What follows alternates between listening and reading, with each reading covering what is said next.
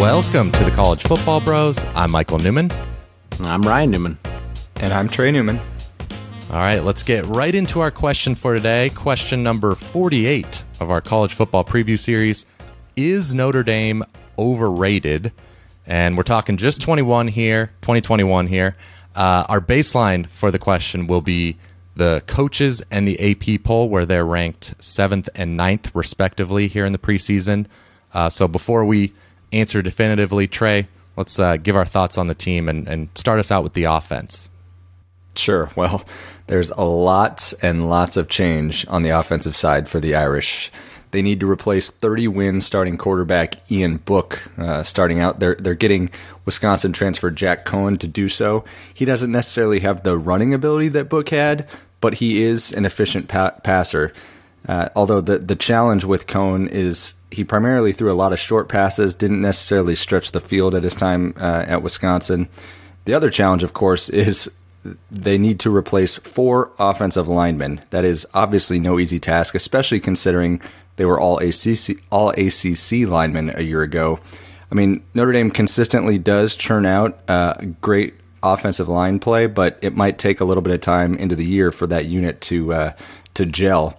But it's not all doom and gloom for the for the Irish. Uh, they're the big star uh, returning to the offense is the running back Kyren Williams. He had over a thousand yards last year, 13 touchdowns. They also have a speedy Chris Tyree in the backfield. He'll be utilized a lot. But again, the question is just can the line open up the gaps for those guys to have uh, a, another successful season? And then can they also protect Coan so that he can try and stretch the field a little bit more? Because even last year in that playoff team, that was one of the issues that the Irish had on the offense. They couldn't really get the ball downfield a whole lot, uh, at least compared to, to years prior. Uh, that he does have a, a, good outlet at tight end. Michael Mayer uh, should have a big year. I could see him being the main target. But uh, what else are you seeing with the, this offense, Mike? I mean, I think you you covered it well, and uh, for you know, with all the turnover, I am a little bit skeptical of the offense. They do add in to help out the, the losses on the offensive line. They bring in Cain, Ma- Cain Madden, a, a, great guard transfer from Marshall, so that should help. But yeah, it's going to take a step back. There's almost no way that it it doesn't. Um, I think Coan is a, a, downgrade from Ian Book. I thought Book was was underrated as a, a playmaker, um, and there's just really not a other than Mayer a, a, proven receiving threat. Like there's guys that they've been talking about for a couple years that could step up. You've got Kevin Austin, Braden Lenzy. They both have the potential, but we've been hearing that a, for a couple years, and you know it has been injury issues that um, uh, have have been kind of the major problem there. But we'll see. Is this the year those guys break out? It needs to be, or else it's really going to be a, a, big step back for the offense. So, you know, it, will be fine, but I, I, again, I think it'll be worse than last year. I think it's safe to say that. Um, all right, let's move on to the uh, the defensive side of the ball here. Um, kind of the big news or the big thing here is uh, the new defensive coordinator that they have coming in, Marcus Freeman from Cincinnati. Of course, they lost Clark Lea, who went on to be the head coach over at Vanderbilt. But Marcus Freeman did a, we know he did a great job um, at Cincinnati, being the defensive coordinator there. Led one of the best defenses in the country the last couple years, and he's he's actually walking into a really good situation uh, as far as defense for, for Notre Dame. They, they do lose a great player, Jeremiah Owusu-Koramoah, who was the ACC Defensive Player of the Year. That hurts losing him, but you know Kyle Hamilton is back and he's at safety and maybe the best college football defender there is. He's a he's a stud. Um, Clarence Lewis played really well as a freshman at corner last year. So between those couple guys and the other couple returners they have, uh, experienced wise in the secondary, I think they'll be fine. Drew White's back at middle linebacker. He's he's a solid player. And even though the defensive line, they do lose both their ends, both the interior lineman return. They do have some guys that are ready to step up on the outside. Justin Ad- Ademilola is ready to. I think he's kind of poised to break out. So the defense is in really good shape. I think, and under Marcus Freeman, so long as they take to his system well, I think this is going to be continue to be a really good defense, top fifteen, maybe type top ten type defense um, nationally. So all signs point to a really good defense here for for Notre Dame. Yeah, it'll it'll still be good, and I, I trust Marcus Freeman just about as much as I trust Clark Lea. So I don't think there's a, a drop off in coaching at all. It could be an upgrade.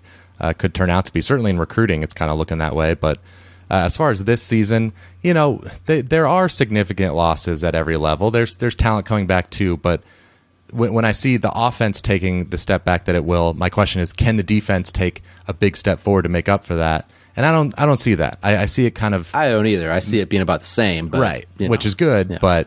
You Yeah. know, I, I don't think it's gonna. In my opinion, I don't think it's gonna get much better. I know you said Yeah. it's gonna take a massive step forward, Ryan. But uh, sure, sure, Yeah.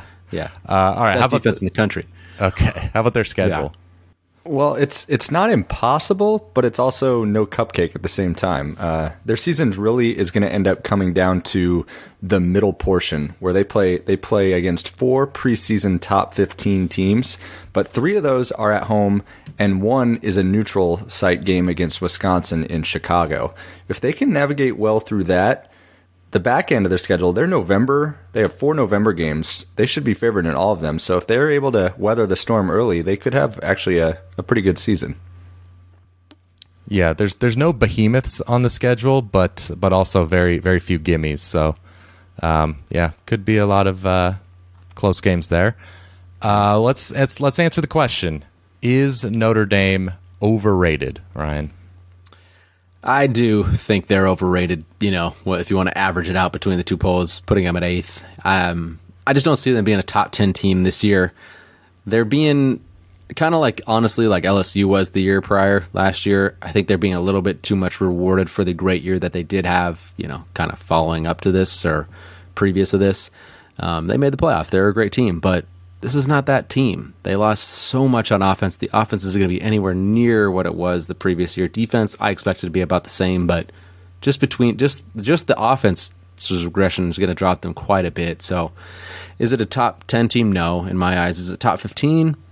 Maybe, maybe. Um, but to put them seventh and ninth, I think is just too. Um, I think it's just not really assessing what they have instead of just kind of looking at what they've done. Yeah, it is. It's a tough. I, I can see why people would put them there because they have the last four year stretch under Kelly. They've been pretty consistent. I know they had that that down year before, but you know maybe people are just kind of thinking that he's got the program to a place where it doesn't matter what you lose. They're just going to keep cranking out those ten win seasons. Uh, but I'm I disagree with that. I, I think they are overrated. I would have them maybe around 15th or so if if I were making my own poll, which we actually did make our own poll, which will come out in a few days. Um, they're just you know 124th in returning production out of 127 teams. Like none of these past four years, they haven't been ranked that low in returning production. So it's kind of new ground here. I know they recruit pretty well, but not at the Ohio State, Alabama type level where I just don't worry about what they lose. So um, yeah, I, I, I agree with your take. Offense takes a step back. Defense maybe stays about the same.